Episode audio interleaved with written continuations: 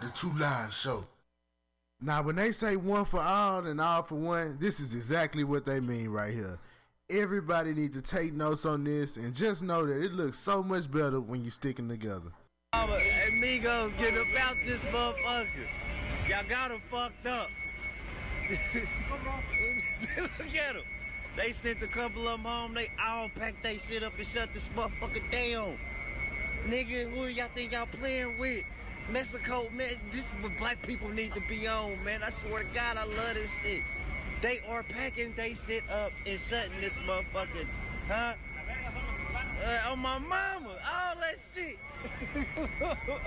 they are not bullshitting. They packed up. Yeah, I see it's over. Them motherfuckers now packed up and dipped.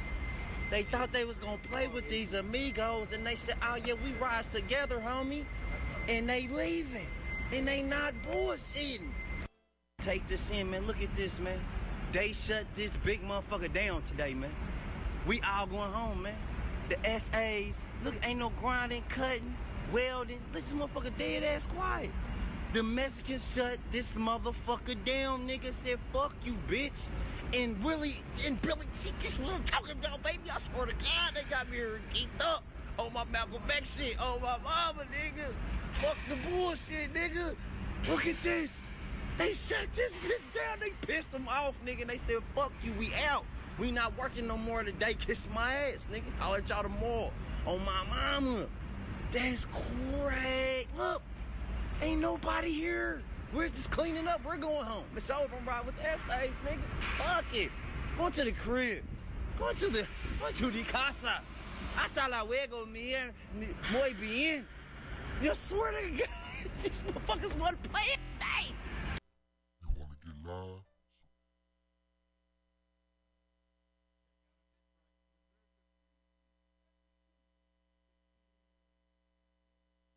Come all you poor workers, good news to you I'll tell. How the good old Union has come in here to dwell. Which side are you on? Which side are you on?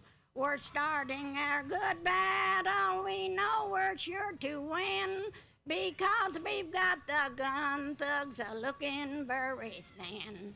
Which side are you on? Which side are you on? If you go to Harlan County, there is no neutral there. You'll either be a Union man or a thug for J.H. Blair. Which side are you on? Which side are you on?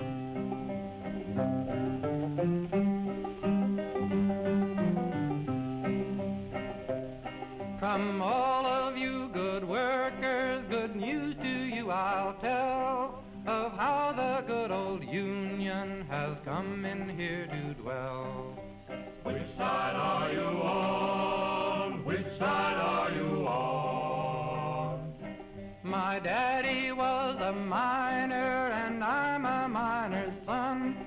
And I'll stick with the Union till every battle's won. Which side are you on? Which side are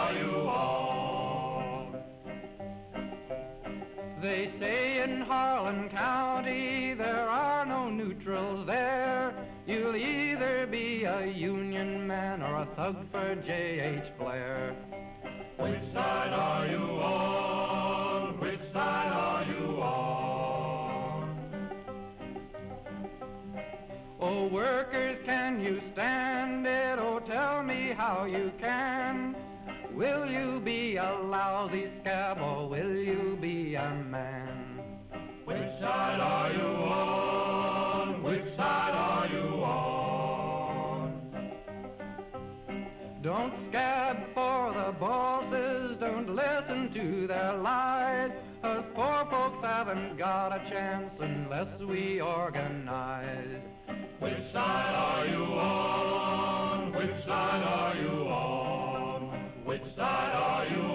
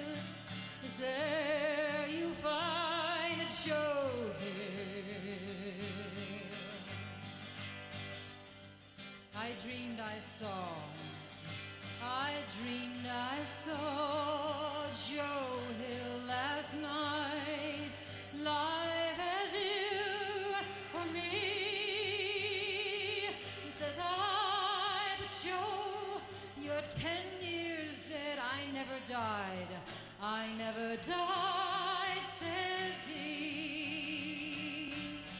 I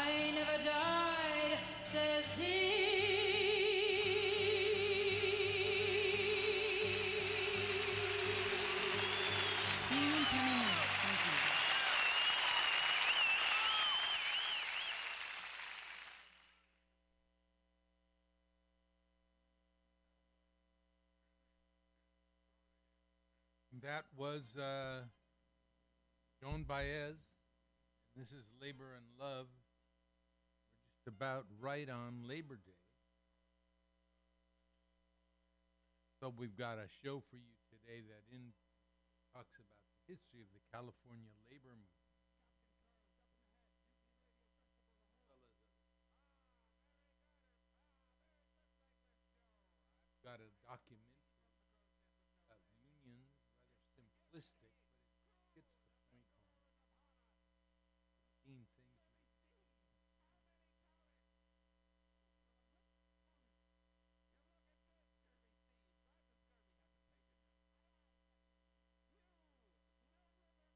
Labor Day.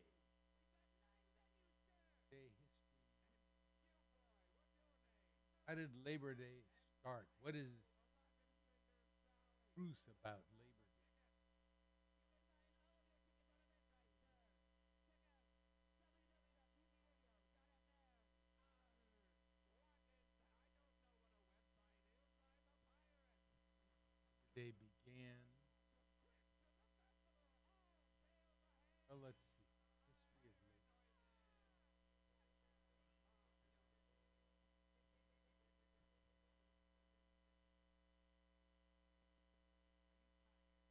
What does Labor Day celebrate?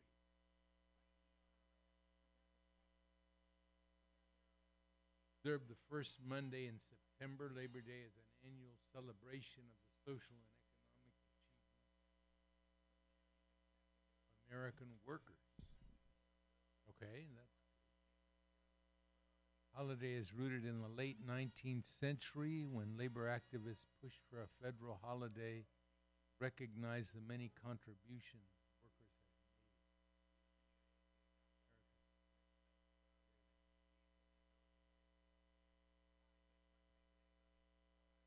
Who else has contributed as much as workers? Workers built this country, built this quote unquote economy.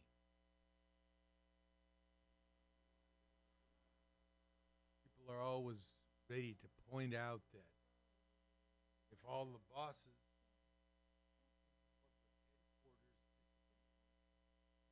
Work could go on. Perhaps better perhaps more efficiently.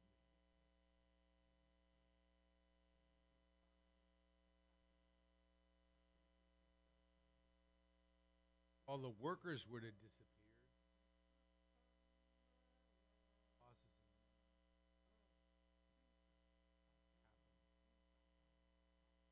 strikes happen. Managers, vice presidents, supervisors take over the running of the company. It doesn't work. It Doesn't work at all. All right. Let's check our mic here, our microphone. Hello, testing. Speak up a little. Okay, what about Labor Day? Before it was a federal holiday, See you in 20 minutes. Thank you. before it was a federal holiday, Labor Day was recognized by labor activists in individual states. After municipal ordinances were passed in 1885 and 1886, a movement developed to secure state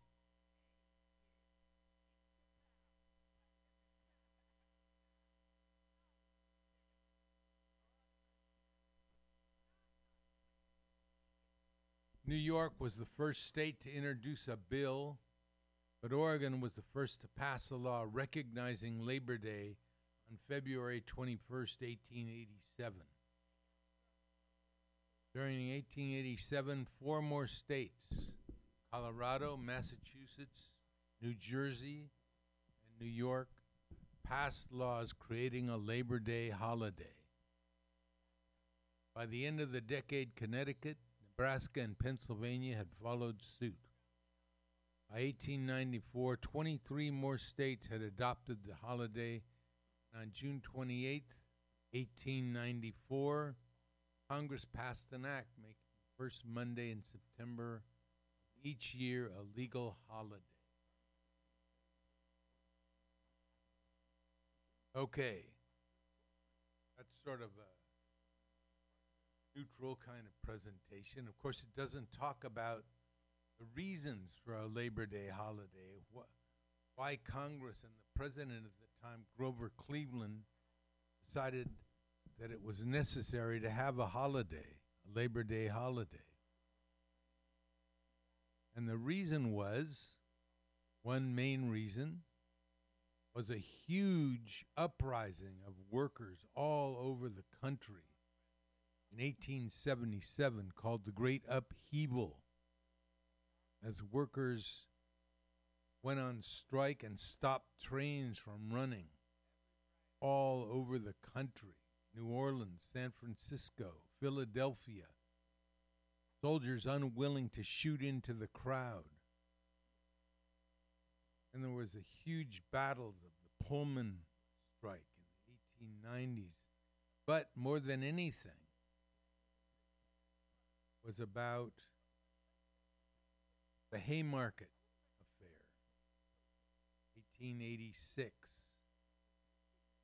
May 6th, there was a rally in Haymarket Square in Chicago as workers pressed for an eight hour day. The rally was pretty much over by the time police arrived, but instead of waiting, police fired into the crowd, people were killed, and eventually eight workers organizers were arrested, even though two of them hadn't been there. And four of them were hanged, some were pardoned by a governor named John Peter Altgeld. But all over the world, sympathy for these eight people spread. There was an international movement to save their lives all over the, the world, people celebrated these people on May 1st. May Day, that's the origin of May Day. Not from Russia or other countries. It's U.S. U.S. made in the USA. So even though these campaigns were fall were failures in the sense some of the Haymarket people were killed. Holiday, May 1st, began all over the world now. People celebrate Workers' Day on May 1st. But why don't we celebrate it in the U.S. on that day? Who knows? Well, we know. The reason was U.S. Congress, the U.S. ruling class was very uncomfortable having workers in the U.S. celebrate May Day together with workers all over the world. So they decided to make a holiday. It was obvious they had to make a holiday. Grover Cleveland wanted to get the Democratic vote, wanted to get the workers voting for. it. Of First Labor Day holiday was celebrated on Tuesday, September 5th, 1882, New York City, in accordance with the plans of the Central Labor Union. 1894, Grover Cleveland signed the law making the first Monday in September of each year a national holiday. And of course, it had to do with pressure from workers. Whenever workers unite, organize effectively, they get results. Result was Labor Day. All right, how about 15 things you didn't know about unions?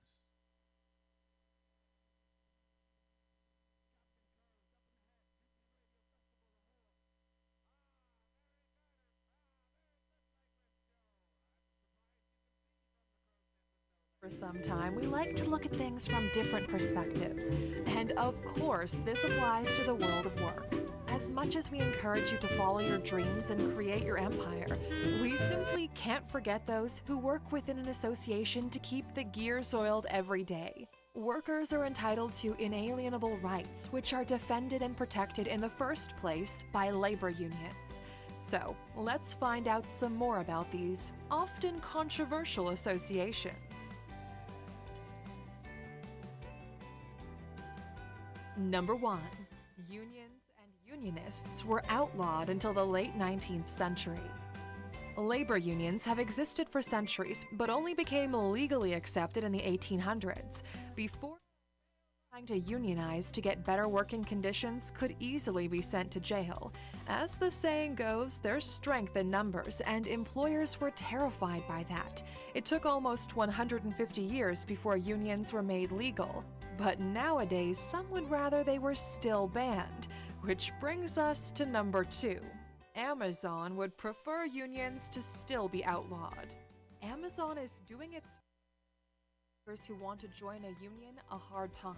In Alabama, employees are trying to create what would be the first Amazon labor union in the U.S.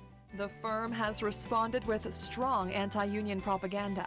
Jeff Bezos apparently scolded his executives in his farewell letter, reminding them that a company is nothing without its workers. Given that Bezos is leaving the company, though, it kind of feels a bit like passing the buck. Number 3. Anna Wintour's house was picketed. About 100 people from Condé Nast Publications protested in front of Anna Wintour's house in New York. At the cry of bosses wear Prada, workers get nada, protesters chose Wintour as a symbol of their two year long contract negotiations with Condé Nast. They demanded fair pay, more job security, and better work life balance. Wintour herself wasn't spotted, but her neighbors were seen handing out drinks to picketers. Number 4. Novak Djokovic tried to start his own union. Even high paid athletes seem to have some complaints. In the summer of 2020, Novak Djokovic and a group of tennis players started the Professional Tennis Players Association. Taking the NBA as reference, the new group wanted to make sure top players can make a viable living. No, Aluxers, you're not the only ones to think it's a bit of a tantrum. High profile figures like Roger Federer and Rafael Nadal chose not to support the PTPA. Also, women aren't that represented. Number 5. Right to unionize versus right to private property. The U.S. Supreme Court ruled in favor of a Californian packing company, reversing a decades old state regulation that allowed unions to access farm property in order to organize workers, as long as they gave the company a heads up and visited during non working hours. The U.S. Supreme Court ruled in favor of farmers, saying it was a violation of their constitutional rights. Private property is private property. Growers argue that with today's technology, farm workers can be reached by digital means.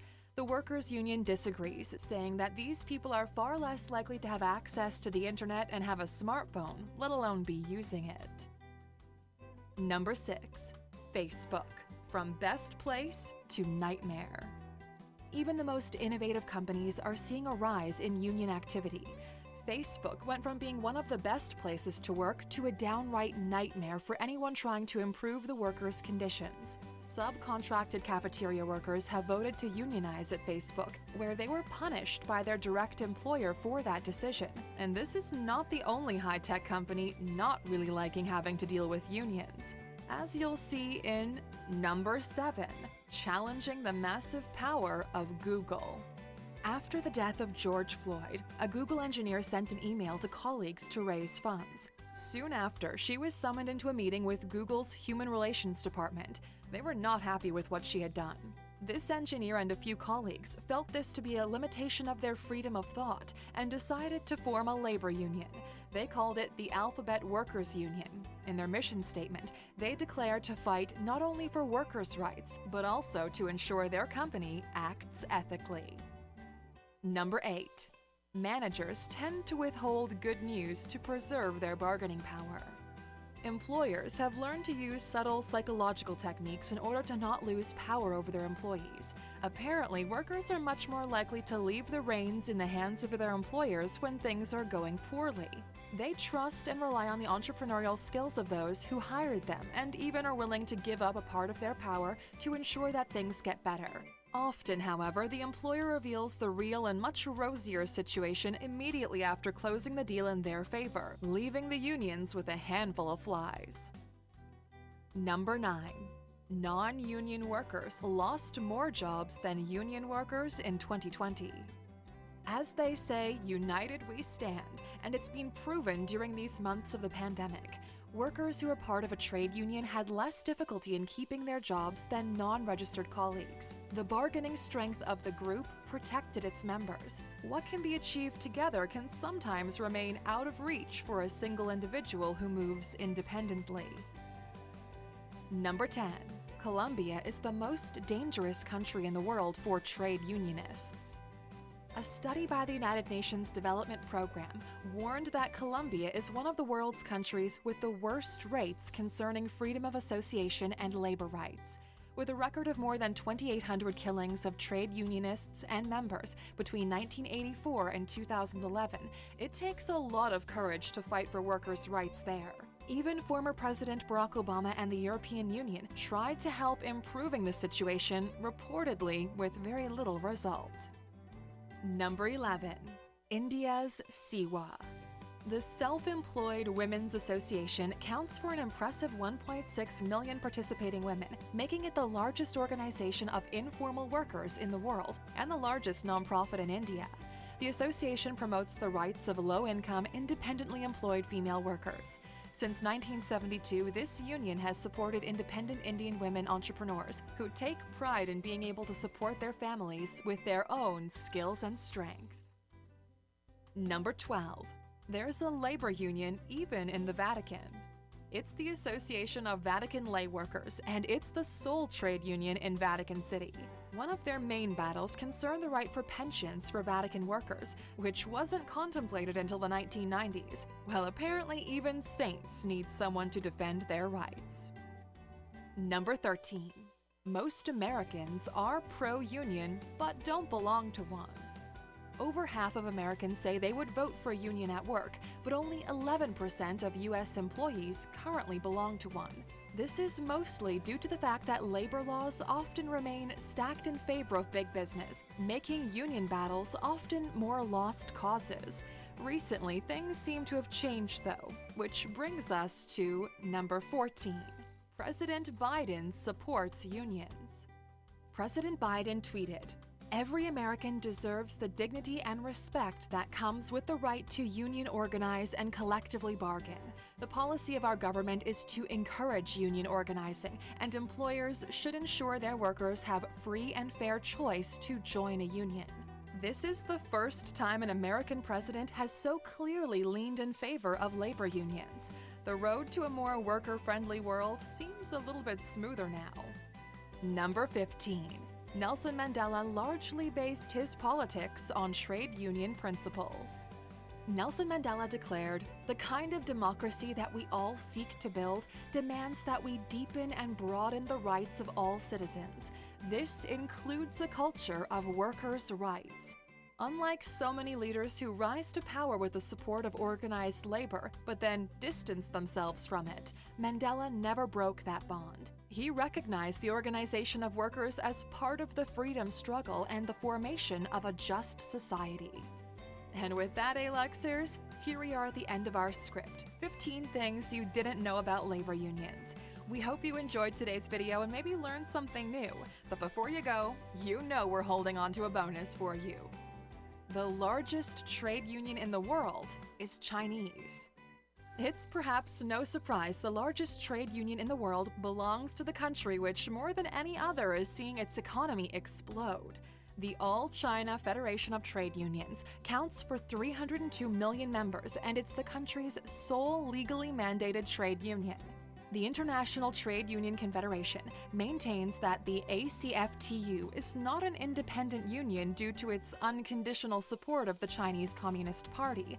However, activists within the ACFTU dispute the claim, pointing to democratic elections and the presence of unions representatives at the high levels in Chinese companies as proof of the independence of the union itself.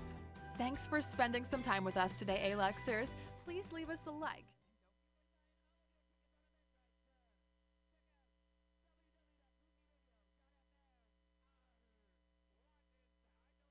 All right, that was kind of our uh, glossy presentation about labor unions. All very well researched and reasoned. All very, very much well within the awareness of labor unions around the world. This, by the way, is a a uh, website who want to be billionaires. They think they should, you know, appreciate the people who do the work. At any rate, it is uh, very well fashioned. We started out today with number one, my beautiful one about Hispanic workers walking off the job and the reaction of a guy who's taking a worker who's taking pictures of it and how amazed he is and how happy he is. And happy as we all should be when workers act collectively to make their lives better. In this case they the workers in this um, cutting factory um, an area where things are received and packaged and then disseminated at probably uh, for a company like uh, Amazon or something like that. But anyway, the the workers objected to uh, uh, one of the managers who they said was abusing them, and um, they sent representatives to a higher up. Higher up fil- fired all the representatives and so all the workers left. All the workers left. And like the guy who's on it, who's saying, Judy Casa, you know, oh, my Malcolm X stuff, you know. Workers acting together. Then we had the indomitable Florence Reese with her classic labor song, Which Side Are You On? As I always comment, this song was written while company goons in Harlan County, Kentucky, 1931, were going through her house trying to find her husband, who was a union activist. So Florence Reese wrote this song, Which Side Are You On? And although it sounds a bit simplistic, sometimes that's what it refers that's that's what comes down. That's how it comes down. Finally, you have to make a choice. Which side are you on? Are you on the side of labor or the side of capital? Who are you? And finally, Joan Baez at Woodstock in 1968, having the the awareness to realize that this huge gathering of young people was about work, was was about labor. This was a labor movement. So she sang the labor classic Joe Hill, written by Ralph Chaplin. Where working people organize, that's where you'll find Joe Hill. So we're going to get on now. Let's see.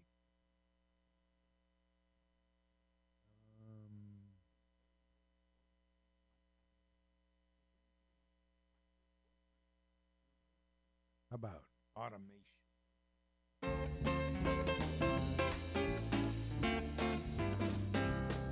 I went down, down, down to the factory early on a Monday morning. When I got down to the factory, it was lonely, it was forlorn. I couldn't find Joe, Jack, John, or Jim, nobody could I see. Nothing but buttons and bells and lights all over the factory.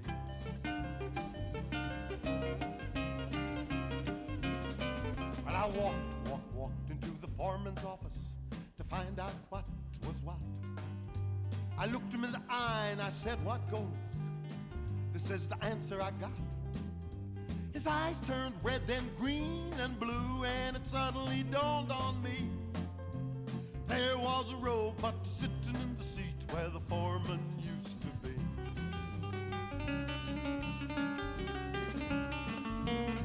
And I walked all around, all around, up and down, across that factory. I watched all the buttons and the bells and the lights. It was a mystery to me. I hollered Hank, Frank, Ike, Mike, Joe, Jack, Don, Dan, Roy, Ray, Ed, Fred, Pete. And a great big mechanical voice boomed out, All your buddies are obsolete. All your buddies are obsolete. All your buddies are obsolete. Well, I was scared, scared, scared. I was worried, I was sick as I left that factory. Decided that I had to see the president of the whole darn company. When I got up to his office, he was rushing out the door with a scowl upon his face.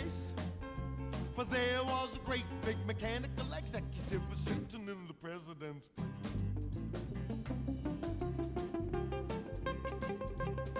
I went home, home, home to my ever loving wife. I told her about the factory. She kissed me, she hugged me, she cried a little bit as she sat on my knee. Now I don't understand all the buttons and the bells, but there's one thing I will say. I thank the Lord that love's still made in the good old fashioned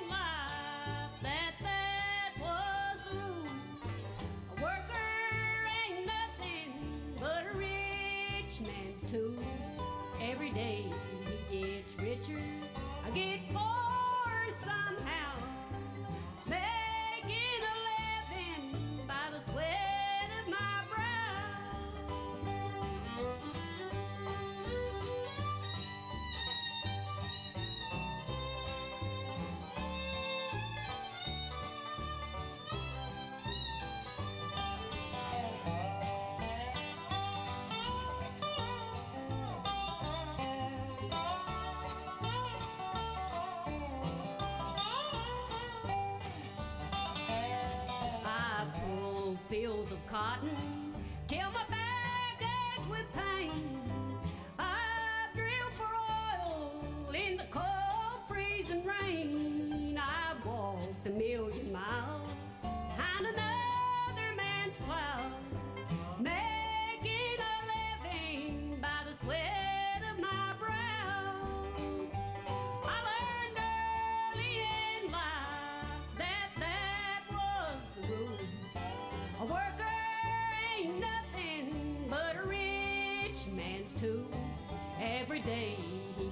richer, I get poorer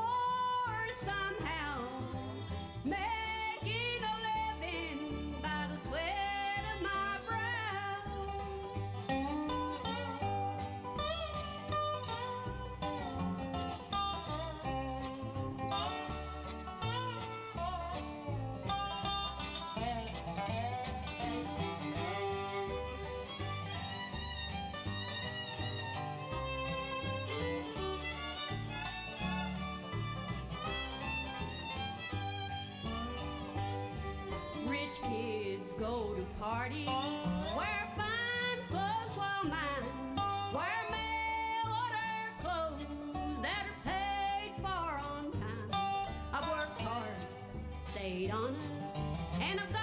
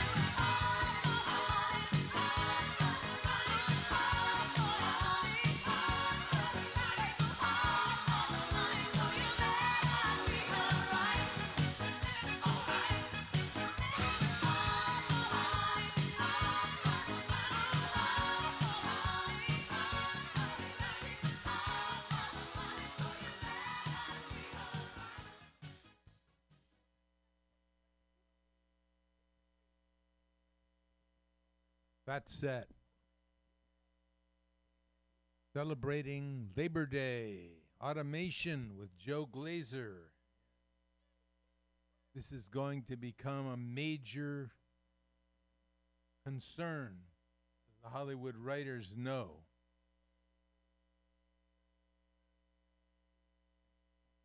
Artificial intelligence is the automation. And point is that it can replace workers. Who knows? Artificial intelligence could write a pretty good story. Who knows? It doesn't matter. What matters to the bosses is they can find all different ways to cheap out and use images ideas contained in artificial intelligence to make films, to make shows, to make TV series cheaper than if it was done by people. So, what'll happen? Who knows? Automation, Joe Glazer. And then uh, Hazel Dickens, Wet of My Brow and several comments in there about how it's a rich man's tool, working as a rich man's tool. And last Donna Summer celebrating in, in pop disco. People who work, people who clean up, who make the beds. Keep the hotels clean, maids work hard for their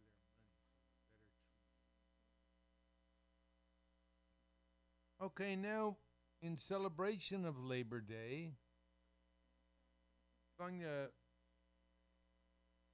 I'm going to play Golden Land's Working Hand. Golden Land's Golden Land's Working Hand is the production California Federation of Teachers, Labor in the Schools Committee.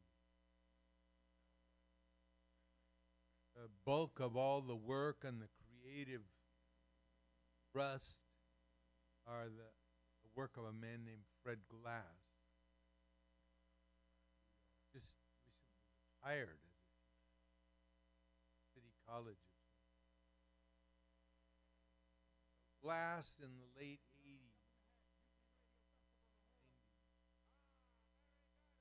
realized that schools were not, even though teachers were organized, a lot of cases unionized,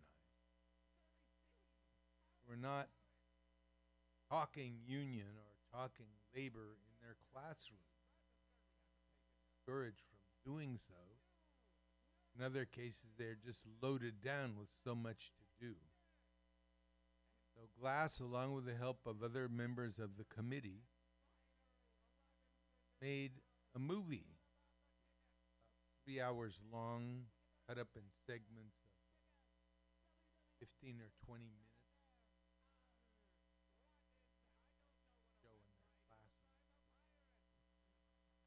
And uh, went around begging for money from unions and eventually raising enough money to.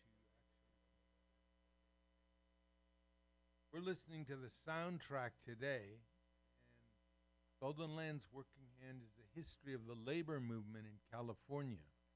So we're taking up the labor movement right after World War II. Now, this was a time when, after after the 30s, all the prodigious organizing that had been going on, that whole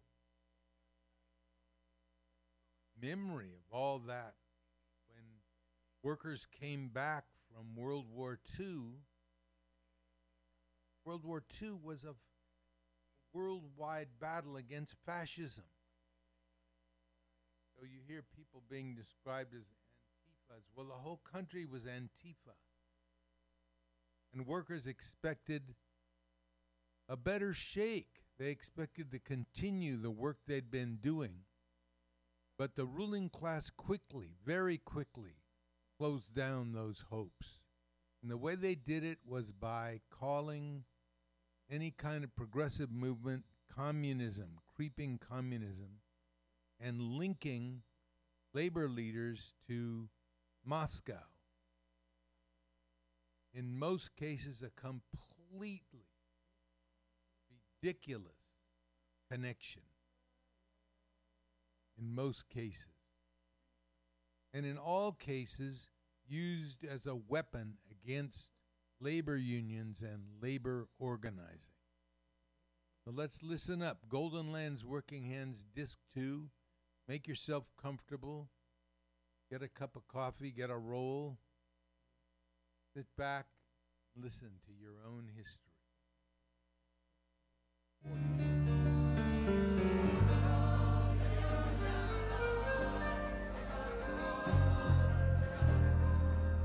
Most labor unions have added to workers.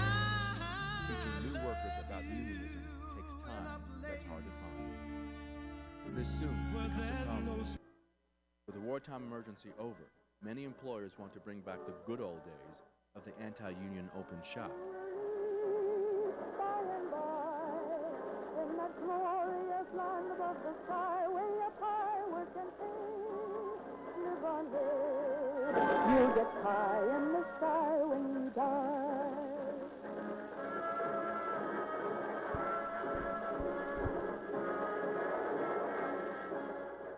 It was after the war, and uh, I think we needed to get our share. The industry had sure made theirs during the war, and we were all uh, tight. You had uh, wage and price controls, so uh, most of us we were locked into uh, into wages. Wages have to be frozen, Joe. The workers are making too much money for their own good. And prices haven't risen very much. Have they, In response to the boss's anti-labor offensive, working people launched the greatest wave of strikes in the United States history. Across the country, millions of workers walk picket lines shutting down entire industries. Many are World War II veterans, disturbed at their poor treatment after fighting for their country. In Hollywood, thousands of craft workers organized in the left-wing Conference of Studio Unions, led by set painter Herb Sorrell, battled the studio bosses, the police, and another union. Roy Brewer, a leader of the International Association of Theatrical and Stage Employees, brings strikebreakers across the picket lines. He hopes his members will keep these jobs. Brewer claims his opponent Sorrell is a communist and skillfully develops this idea into a publicity strategy for the studios. In an atmosphere of growing anti communist hysteria, Brewer's tactic works well. The Conference of Studio Unions is soon broken up. Many of its members lose their jobs or have to switch unions to keep working. Along with prominent actors, writers, and directors, Sorrell is investigated and blacklisted. He never works in Hollywood again. Despite his troubles, Sorrell takes the time to send a message of support northward to AFL brothers and sisters involved in another struggle.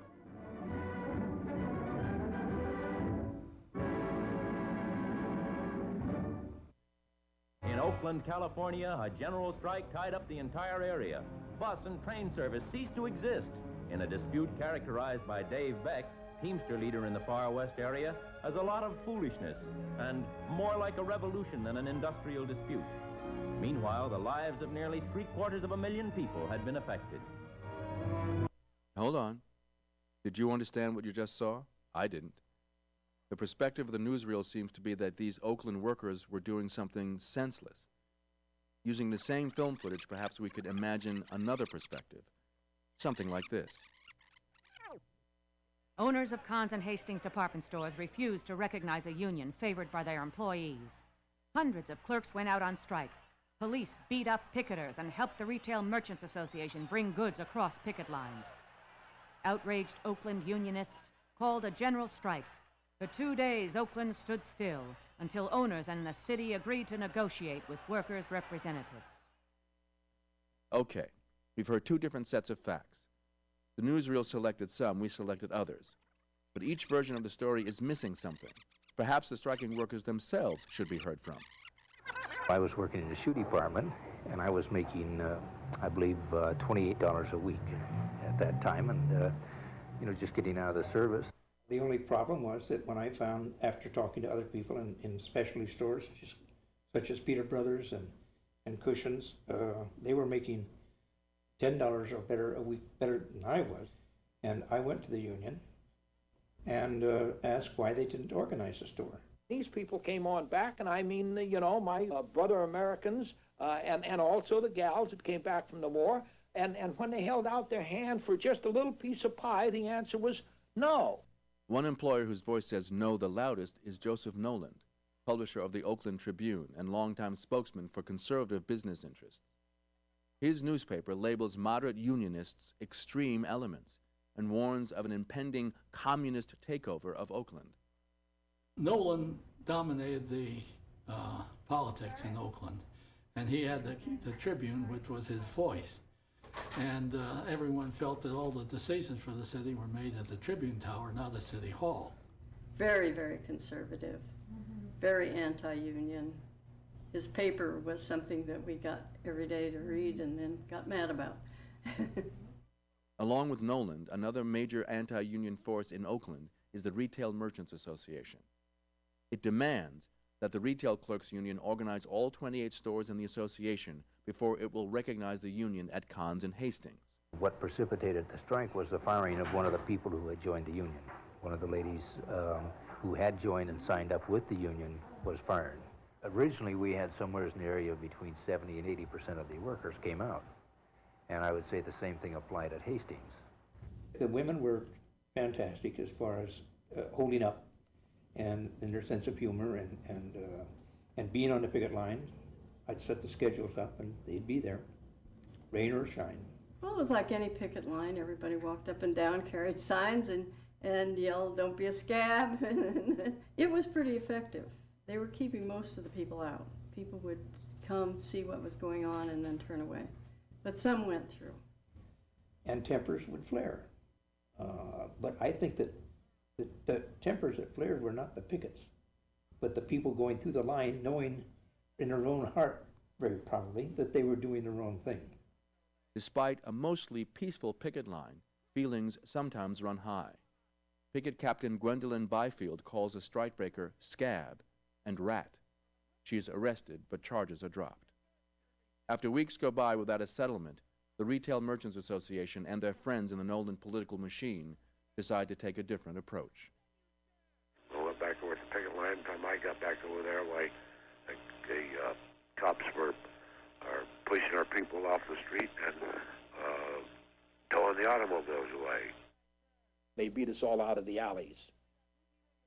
Uh, pushed us with those damn billy clubs. I was black and blue here for months. The trucks followed right behind them, went on in and unloaded. Then they went back to get more. It wasn't bringing in strike breakers necessarily that started the general strike. You know, I thought about that a lot since that. We'd seen strike breakers. But the thing was using the police force that we were paying taxes for to beat us off our own streets. By morning, everybody had heard about what had happened. It was in the papers, and the unions had heard. Everybody was very upset, and we all just went out on the streets. There was a club down there called Slim Jenkins. We were working there four nights a week when we got the call from Alex Forbes, who was our secretary business agent, that there was a general strike and that if he had any musicians working in Oakland that they were to immediately leave their jobs, and which we did. We didn't go to work that weekend. Al Brown was the head of the Carmen's local at that time. The streetcars were still running on Broadway. And he came down Broadway in a streetcar. And the police were out there, and they had Broadway blocked off. And he came up to the blockade, and the, uh, the cop said, it's all right, you can take your streetcar through. And he said, well, what's the deal? They told him what they were doing, and he said, well, no, I've never crossed a picket line in my life, and I'm not about to now. So he climbed out, he took the controls out of the streetcar, climbed out of the streetcar, and that was it.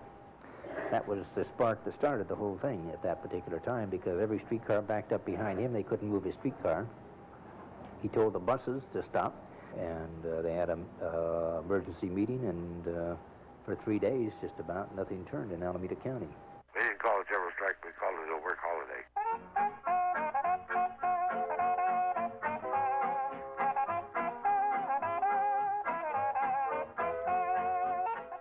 Everybody was having a good time, but the crowd was good. Uh, nothing unruly. I didn't see any liquor. Didn't see any. Well, where, where could you buy it? It was a holiday mood. It was a feeling of comradeship.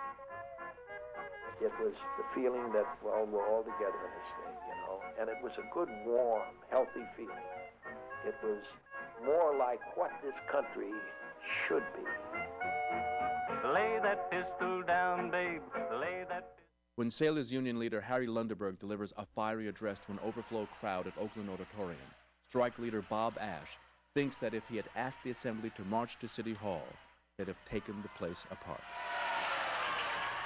The biggest fear that we had during the general strike was we didn't want it to get out of hand. We wanted a peaceful demonstration, as peaceful as could be. And really, it was when you stop and think that there was only the one incident of the typewriter being thrown through the window at Hastings. Outside of that, nothing really happened. We might ask one more question. How could a union leader, Teamster National Vice President Dave Beck, say the general strike was A lot of foolishness and more like a revolution than an industrial dispute. The General Strike Committee, led by Bob Ash, brings the general strike to a hasty end when Beck orders Teamster members who'd been solidly supportive of the strike to go back to work. Dave Beck, who you talking about? You're talking about a man that made millions, went to prison and everything else. He never really represented these unions the way it should be represented. The CIO notified us that if- it went past Thursday, that they'd shut off lights and power. And I wanted to continue one more day and shut off the lights and power. Then we'd have had the whole ball of wax.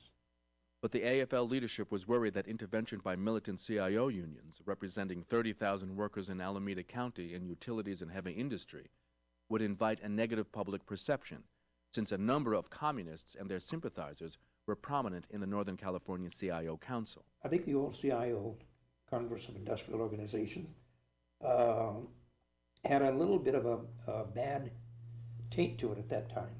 J. Edgar Hoover and a few others were witch hunting them and, and uh, working on the communist tactics and the rest of it. And we tried to keep them away from the picket line as much as possible so that we wouldn't have that sort of thing happening to us. Instead, the AFL Strike Committee accepts a verbal commitment from the city manager that Oakland police would no longer assist strike breaking. They end the general strike Thursday morning, after 54 hours. The settlement leaves the retail clerk strike unresolved, which irritates many of their supporters, including Elizabeth Mackin.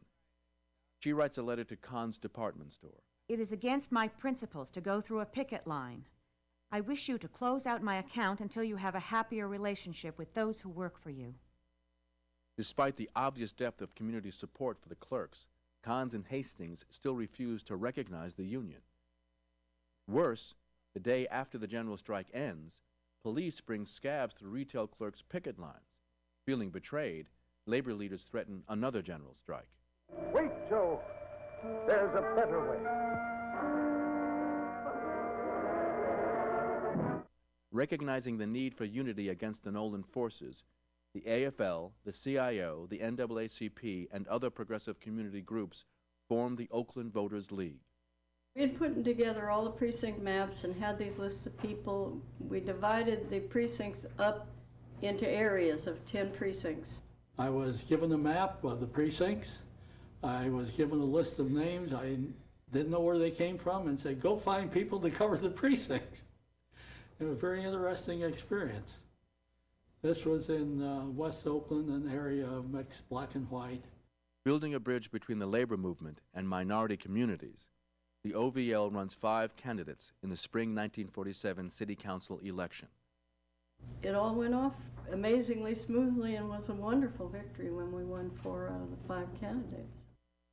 Although this leaves the Oakland Voters League one seat short of a majority on the nine member council, Labor's victory cracks the anti union Knowland machine for the first time in decades. Oakland's working people have a political voice and can no longer be ignored. One result is that the week after the election, the Retail Merchants Association recognizes the Retail Clerks Union in all of its stores. Whoever won before in Oakland? Showed by the general strike, if you hang together, you can take anybody on.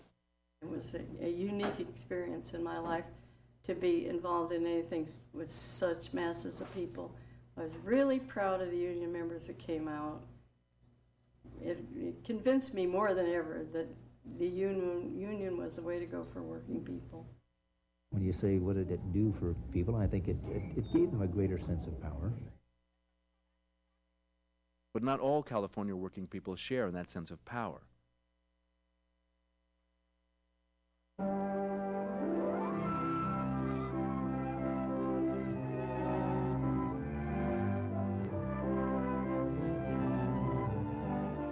1948, Hollywood unions make this film, Poverty in the Valley of Plenty. It is meant to educate the public about the plight of hundreds of striking farm workers at the DiGiorgio Fruit Corporation ranch near Bakersfield. The corporation had kept the workers segregated by race in its eating and sleeping facilities. The National Farm Labor Union Local 218, AFL, led by Ernesto Galarza and Jimmy Price, had a different idea to bring all the farm workers together for union recognition and a 10 cent an hour wage increase. We haven't a chance as individuals, but in organization we'll have strength. How many of you are with me?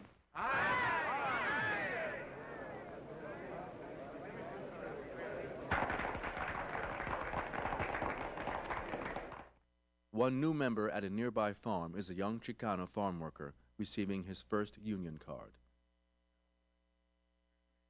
Fanning out across the state, the farm workers gain wide support. Car caravans organized by the San Francisco and Los Angeles labor councils bring donated food and clothing. Most of the workers have to find other employment within a few months. For two years, though, a core group of workers keeps the strike going with the help of the California Labor Federation and friends in the community. But the other side is organized too. Somebody shot into the local meeting at Arvin, uh, hit Jimmy Price. He went down, severely injured, although not killed. And no one was ever apprehended in that situation. And, and of course, our people uh, didn't feel very good about the sheriff and the, and, the, and the law enforcement process. Although Price survives, the strike does not. DiGiorgio's trucks are used to break picket lines, to bring in scabs and strikebreakers. Oddly enough, this film, Poverty in the Valley of Plenty, ends matters. The DiGiorgio Corporation sues Local 218 for $2 million for libel. The union has no money to contest the case. It signs a settlement out of court agreeing that the film is libelous, that it will pay DiGiorgio $1 in damages, recall all copies of the film, and end the strike. The longest farm labor strike in American history is over. But while the farm workers lose this round, the seeds have been planted for later success. Communism.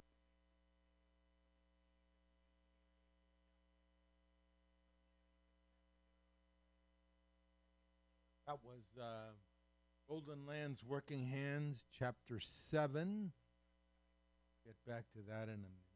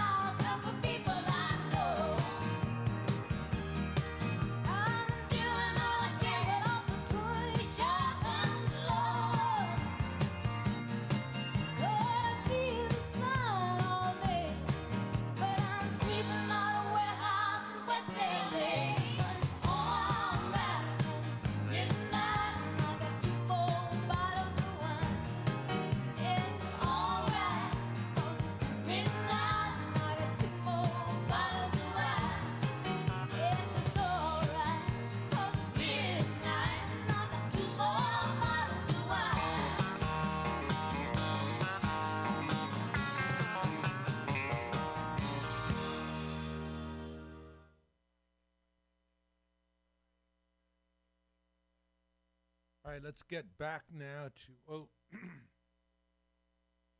that's that. Buffy Sainte-Marie, not the loving kind. Definitely not, not workers, not loving workers. Springsteen with his song about factory, working man,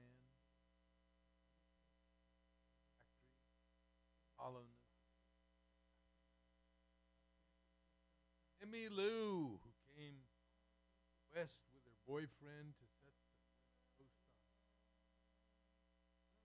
step working at cleaning out a warehouse. It's all right.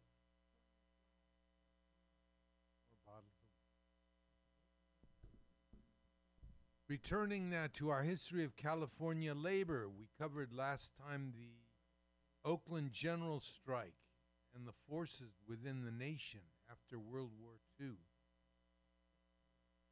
How bosses and big corporations and the ruling class wanted to shut down all that radical leftover stuff from World War, from the 30s, and the spirit, the wonderful spirit of togetherness that it took for people all over the world and in the U.S. well to defeat fascism. Fascism showed up in a new way. A political party. It is a way of life, And J. Edgar Hoover. infinite way of life. It reveals a condition akin to disease that spreads like an epidemic. And like an epidemic, a quarantine is necessary to keep it from infecting this nation. Anti communism was a union busting tactic, in my view, which divided working people, which divided uh, unions, which divided union leadership, which weakened the union movement greatly.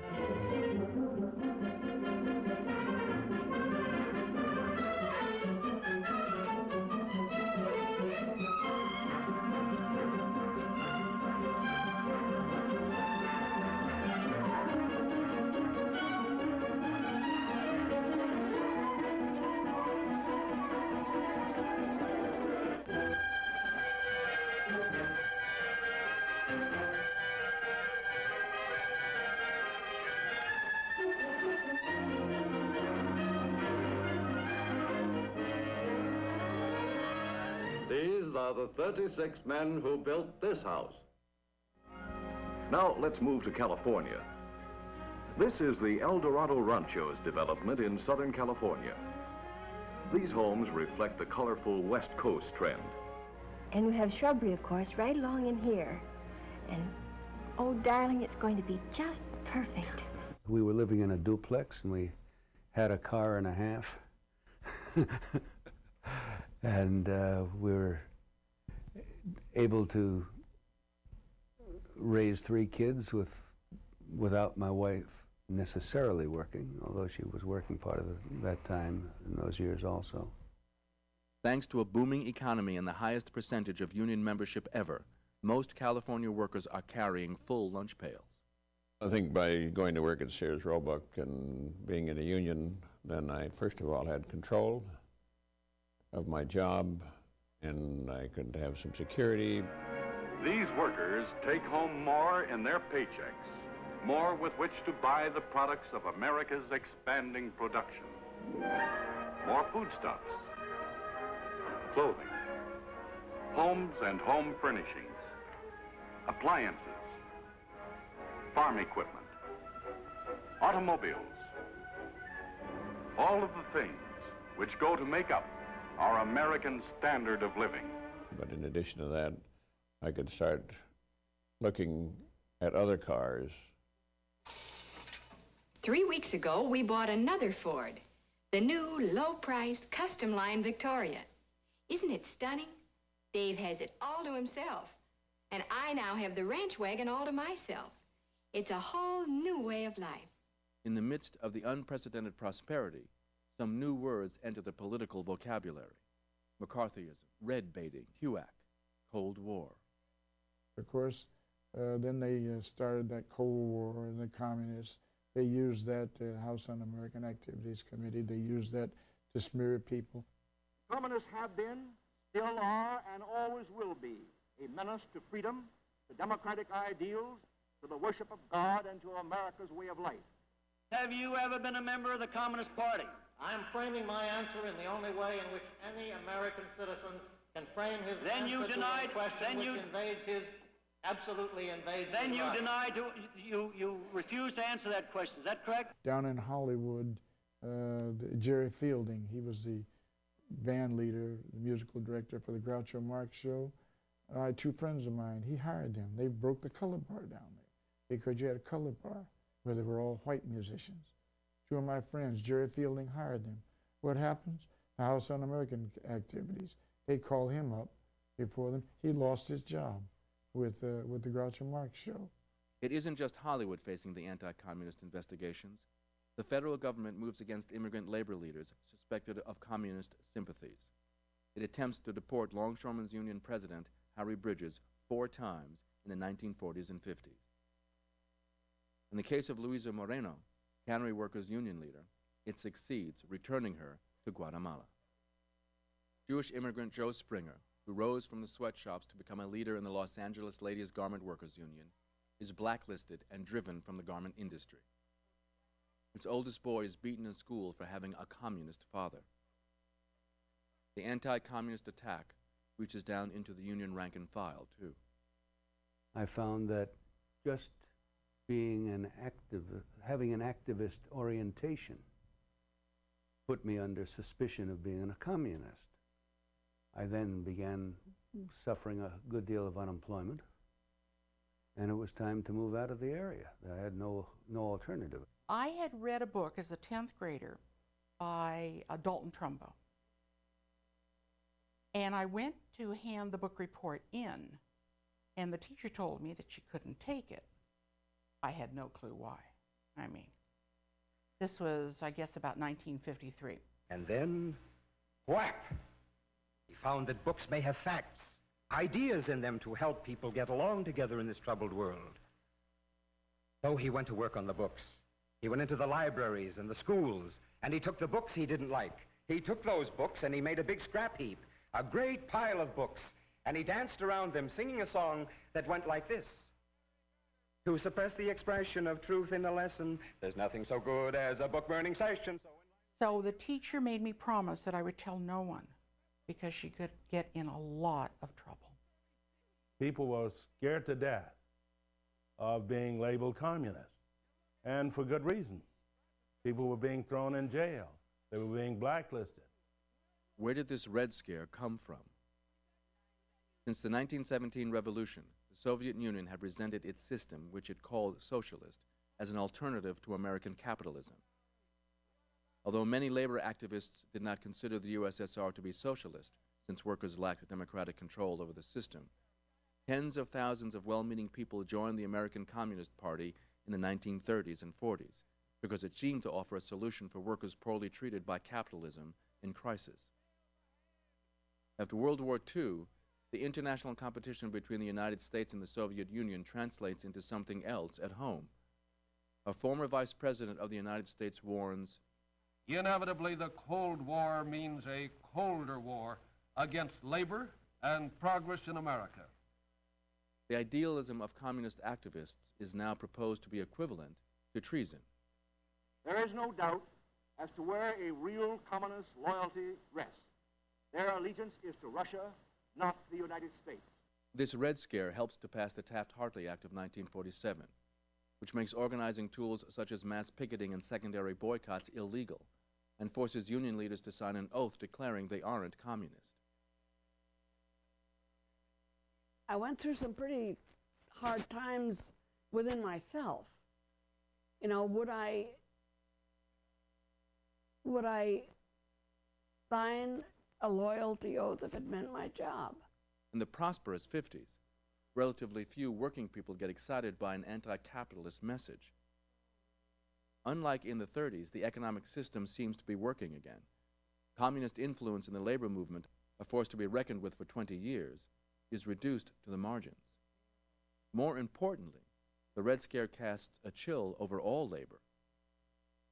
Our union was thrown out of the CIO, and we were an independent group for a period of three years.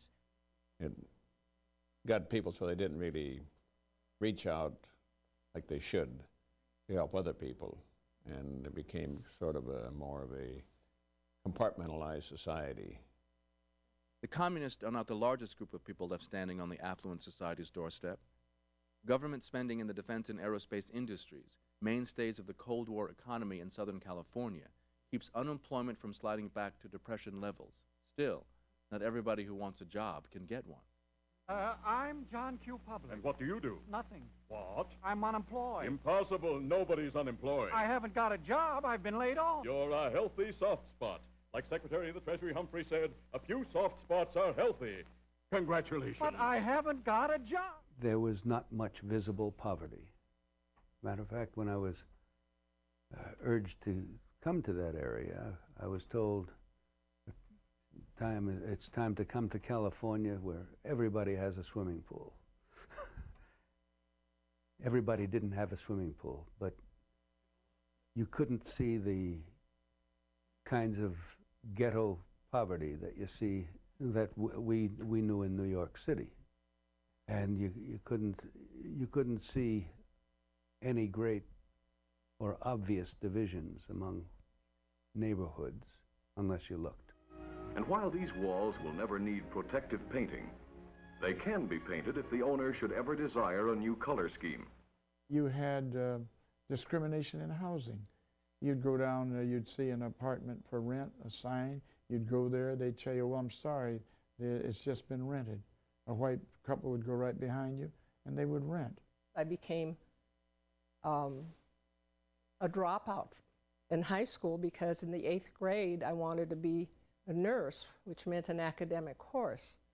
And the um, counselor, a Mrs. Murphy, called me in and, and asked me why had I filled out the form for, form for an academic um, course. And I said, because I wanted to be a nurse. And she said, what makes you think that anyone as that anyone who's sick wants anyone as black as you to take care of them? The uh, employment agencies were in cahoots with the employers. And they even had a code system. 53 um, designated the Jews, so it would be no 53s. And if they were talking about the Negroes, which is what we were, they were called then, and are now called African Americans, their number was 99s. So they would indicate no 99s. I took a civil service test for elevator operator. I went down as civil service. I went down there, and the lady that I was interviewing, oh, you don't want this job. What do you mean I don't want this job? Well, it was entry level uh, civil service. And at that time, our city hall was lily white. You didn't even have a, a, uh, a janitor or a shoe shine a person in there. Nothing. And even some of the unions, not only were the employers, but some of the unions, the plumbers unions, for example, primarily nepotism. Uh, you could only get a job with some of these unions if you knew someone there. My uncle got on the phone and asked if, if, uh, if his nephew could get into the union, and the answer was, why, sure, Sam, just so long as he ain't no nigger. we had an argument about that, and I didn't get into the local that day. the house I live in, the friends that I have found, the folks beyond the railroad, and the people all around, the worker and the farmer, the sailor on the sea, the men who built this country, that's America to me. After the war, when jobs became scarce, when the shipyards started to close down, the first to be laid off were African American workers, Hispanic workers, and women. And therefore, feeling the impact economically, financially, of uh, having no work, having no prospect of work, and having only those skills that have become obsolete that uh, for shipbuilding, uh, it raised the question of what we do now. What are our employment prospects? Are we going to mi migrate back where we came from? When Roosevelt's Executive Order 8802 expired at the end of World War II, the California CIO led an effort to put a permanent Fair Employment Practices Law on the ballot. But Proposition 11 went down to defeat in the 1946 general election. As a result, the struggle for equal rights in the workplace became a long term effort of the civil rights movement in California. Both the CIO and the AFL supported this. They were, the money came from all kinds of unions the State Federation of Labor was a major source. But I remember a couple of years we got big checks from carpenters locals. Uh, you know, this was, this was a kind of broadly based effort.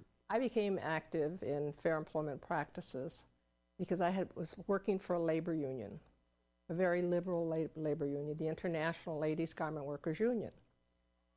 And um, they emphasized the need to work in the community.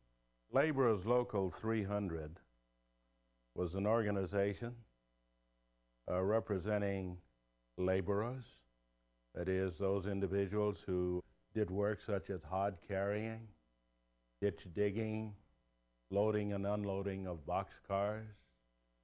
Local 300 felt that the FEP struggle was central to what they did. The legislature met every two years. And every two years, a bill was introduced either by Gus Hawkins or, or Byron Rumford, and each two years was defeated. The um, community, the Mexican American community, the Democratic Party, uh, the, the black community, NAACP, Urban League, CSO, We all were working for it. I remember very clearly the support given by Jewish workers to uh, the Fair, Fair Employment Practices uh, movement. Funds for at CSO, I would say 50% of it at least came from the Jewish community. Um, you, you fight discrimination at every level because if you don't fight discrimination at every level, at some point it's going to come to you too. The house I live in, my neighbors white and black. The people who just came here are from generations back. The town hall and the soapbox, the torch of liberty. A home for all God's children, that's America to me. The state AFL and CIO federations set aside the jurisdictional disagreements and work with community groups to create local fair employment practice coalitions. Each year, the local committees grow stronger. I uh, started participating on weekends in something called the Fair Employment Practices Committee of Florence Avenue.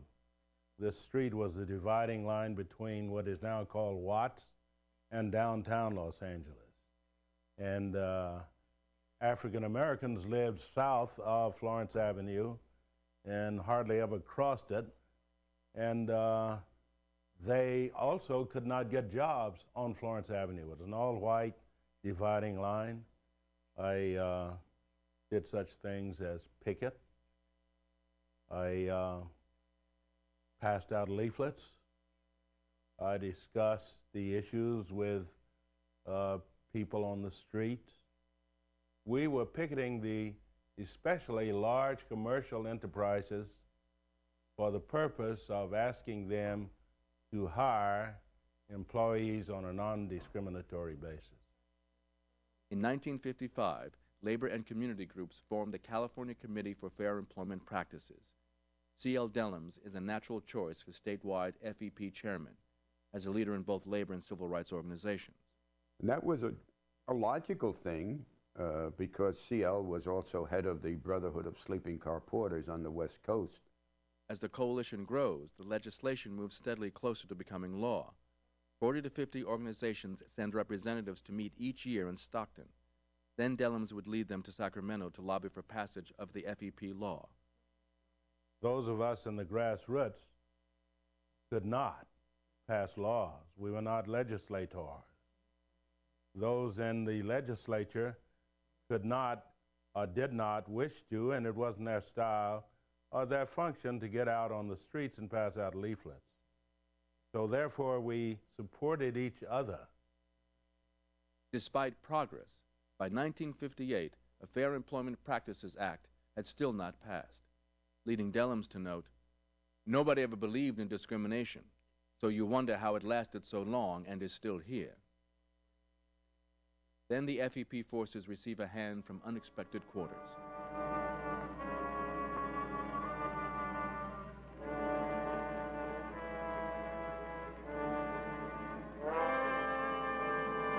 Stop!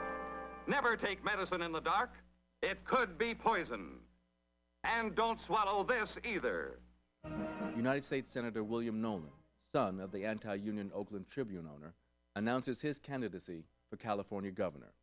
At the center of his campaign, he places support for a right to work initiative, which would outlaw the union shop. Since passage in 1947 of the Taft Hartley Act, 18 states, mostly in the South, had passed right to work laws. The, it sounds good, right to work. Oh boy. You get a chance. You don't have to go to that union hall and pay them your money. You just go to the employer and say, Here I am, and I want to work. They would say you don't have to pay your dues. You don't have to pay dues, but you can still enjoy the rights of the union contract. And it's like me getting on the bus and paying for the bus, and you getting on the bus and riding free. I would have been very fearful if California had become a right to work state. I think it would have uh, uh, allowed uh, companies to pit white and black workers against each other by cutting and lowering the wage, having two tiered at least wages, one for black and one for white. Union members worry about the outcome of the election for another reason. A few unions, including the Teamsters, are under government investigation for racketeering. When the Teamsters fail to satisfy an independent AFL CIO demand to clean up their act, the Federation expels its largest affiliate. Newspapers feature the story on a daily basis.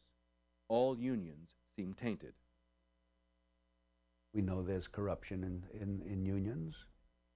Not nearly as much as there are, is in other areas of life, but there are, this is a society in which some of us, some individuals are corrupt and they do nasty things.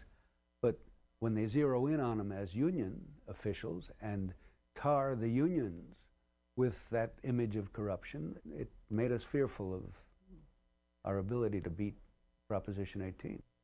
Working people mobilize in unprecedented numbers to repel the threat. Cesar Chavez and the Community Services Organization register hundreds of new voters in Oxnard, a scene replicated across California. I opened the headquarters in, in our district. We would spot a good location. It was empty. We'd go see the landlord, the owner of the building, and get it for free. We'd get into our jeans and clean that headquarters out. We would make our own signs. Up until the deadline, we would use these headquarters to register voters also. AFL and CIO unions raise money for a television advertising campaign. Right to work would give no job security to anyone, but it would take union security from all. If you are a homemaker, Right to work states have the lowest average wages, lowest purchasing power, and the lowest standard of living in the nation. Here we have the average factory workers' weekly pay, this back in 1958, when it was 97.22 in California, and the right to work state, 74.65, $23.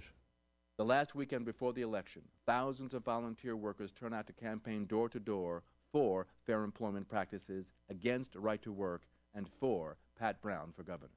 Naturally, uh, I was on the side of uh, Governor Brown, who had promised something that we uh, held very dear that is, the Fair Employment Practices uh, Act. Those of us who had participated actively in the FEP campaigns in the grassroots uh, switched over our activities to uh, support of Governor Brown. Most of it was done out in the streets and out ringing doorbells, telephoning, but actually there were probably more people out on that than uh, anything that I've seen.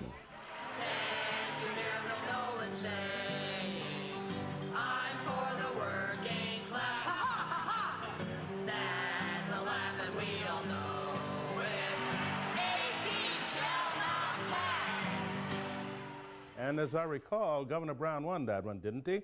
And that felt good. For uh, a lot of us who had gotten somewhat used to losing campaigns that were good causes, but we often lost good causes. The AFL and the CIO unions began to feel a lot more comfortable working together because we were, we were all pushed together in this fight. Two weeks after the election, the California CIO and AFL end their 20 year rivalry and merge. Then comes the final push. We intensified our campaigns to let our legislators know what our sentiments were, what the governor had promised, that the time is now right. And in that way, we gave them strength and courage, I believe, to act upon what it now was a clear and present need. Leaders of the new state AFL CIO are on hand when Governor Pat Brown signs the Fair Employment Practices Act in April 1959. The law essentially said discrimination because of race, religion, national origin, sex was illegal. And that the, it set up a commission, the Fair Employment Practices Commission, to receive complaints of discrimination, to investigate them, and to levy penalties. It was a fresh breath of air to know that now you could get a job anyplace. It was really a dramatic, dramatic change in um, the way the doors were opened for everyone. The major source of funds was from the labor movement. Uh, this is uh, something which people really need to understand because the bill, the Fair Employment Practices Law, applied to the labor movement. They, no, they were not escaping the impact of the law. Before the FEP, FEP uh, which came in in 1958 59, we had separate and segregated musicians' unions. Not only were we separated from the standpoint of the membership, but also the, uh, employment was segregated. Then, after the FEP, our musicians' union, we merged. We became one. Um, and uh, then, after the merger, then the employment started to open up. We had to support Pat Brown as strongly as possible in order to beat Bill Knowland and the right to work law. And that meant that unions and, and individuals who may not have wanted to embrace the issue of FEPC found themselves fighting on the same side and brought people with common interests together to do a job that resulted in us being able to clean their clock.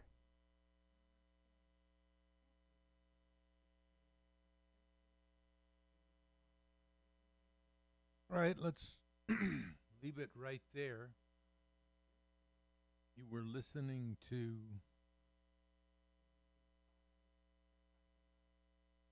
uh, film Golden Lands Working Hands History of the California Labor Movement by, among other people, Fred Glass and the CFT Labor in the School. It's about time for us to get out of here and leave you flat black plastic. Scott Walker and his collection of music from all different parts of the world and artistic community. Okay. So, again, wish you a happy Labor Day.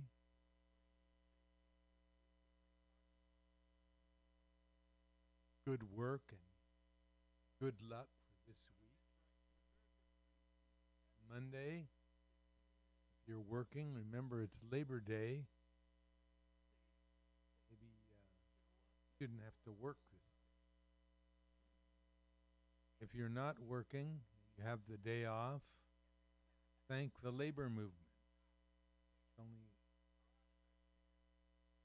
it's only uh, something we have to realize that our work is not done. Work is not done until everybody gets labor. Now we turn to Japanese classical guitarist Kaori Muraji. This is Labor and Love. I'm the B. Remember, if one person gets a dollar they didn't work for, a dollar they didn't get. If you don't have a seat at the table, negotiating table, that is, where you work, you're on the menu. Never, but never let anyone into your heart who is not a friend of labor. And Love Radio, where the labor meets the road. And when I say labor, I mean us. Goodbye and good work till next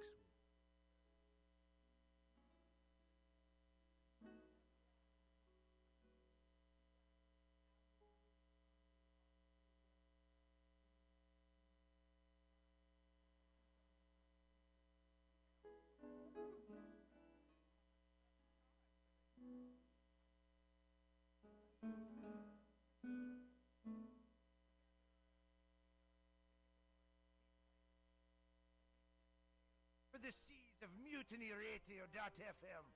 From there, you can captain your own pirate ship as you sail through over 44 different shows for all of your listening pleasures. They've got live comedy to small business advice, LGBTQ friendly to sports, vinyl to gutter punk. MutinyRadio.fm has the best programming the internet ocean has to offer you. I'd bet my peg leg on it, or I ain't scurvy shit-faced McRat.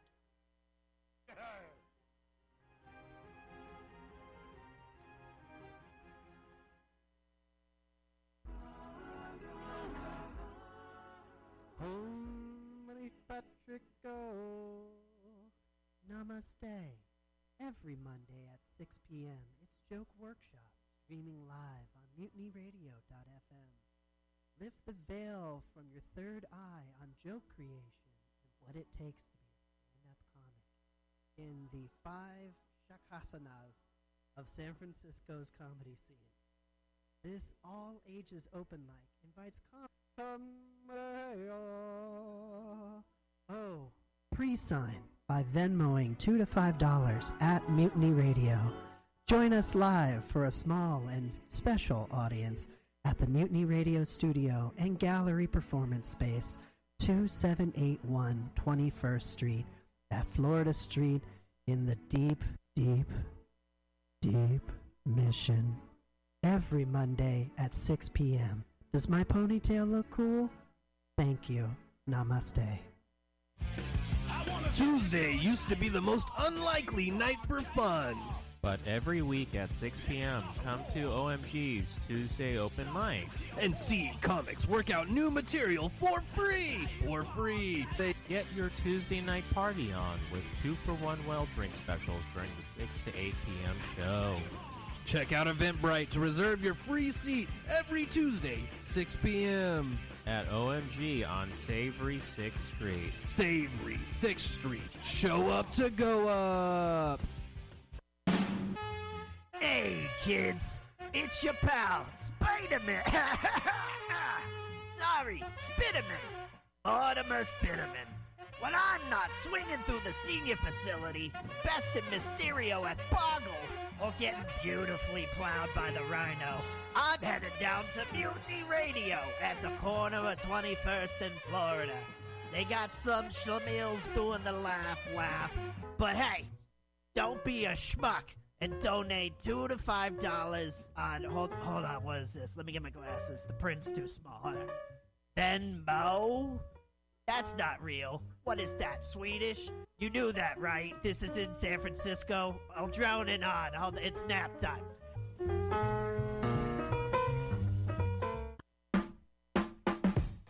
Weekly comedy at the best neighborhood bar in the city. Join your friends from Mutiny Radio every Thursday at 8 p.m. at the bar on Dolores at 29th and Dolores. Starting after any very important sports game that might happen to be on, you're guaranteed a night of laughter for free. And when paired with the drink specials and the nicest bartender in San Francisco, it'll become a Thursday ritual.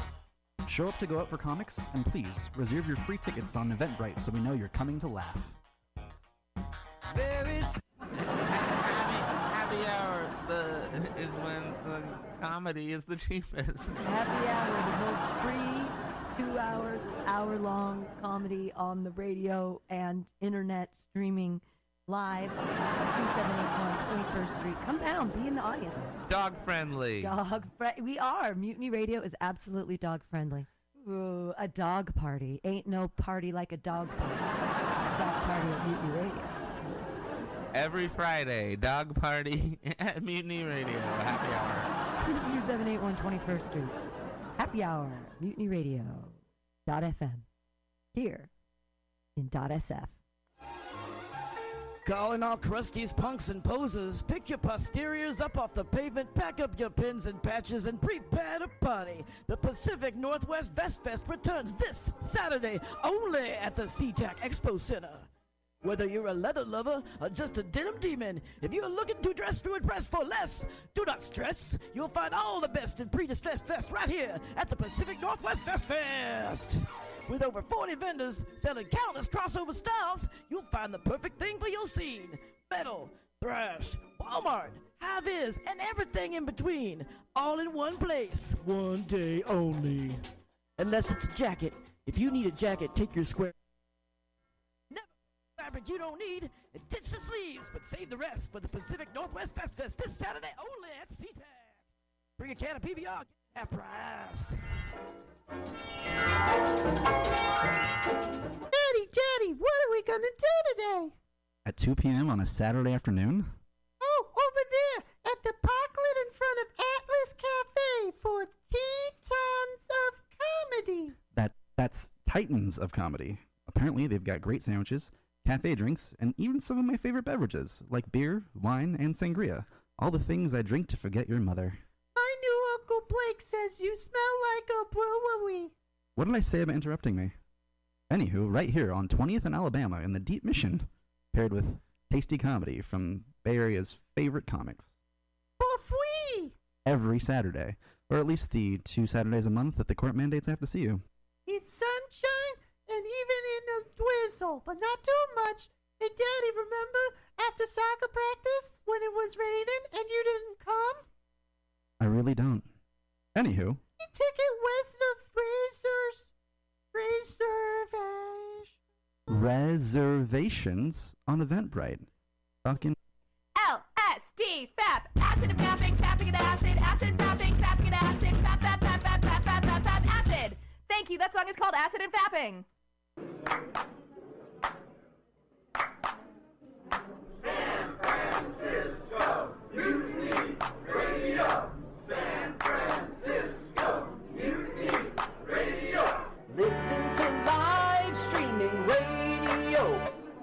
Or download a podcast and you can listen on the go. Listen to live streaming radio or download a podcast and you can listen on the go. San Francisco Mutiny Radio. San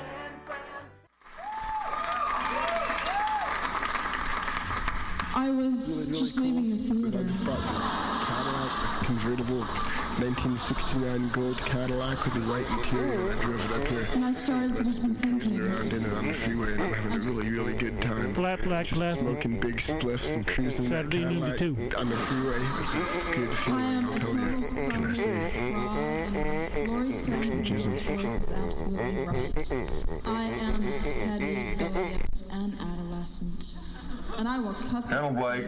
Henry, yeah, Charlie here. Yeah, I have a report here, Henry, from your um, from your chief nurse, Major O'Houlihan. Uh, She makes some accusations, Henry. I, I find pretty hard to believe. Uh, the dude minds,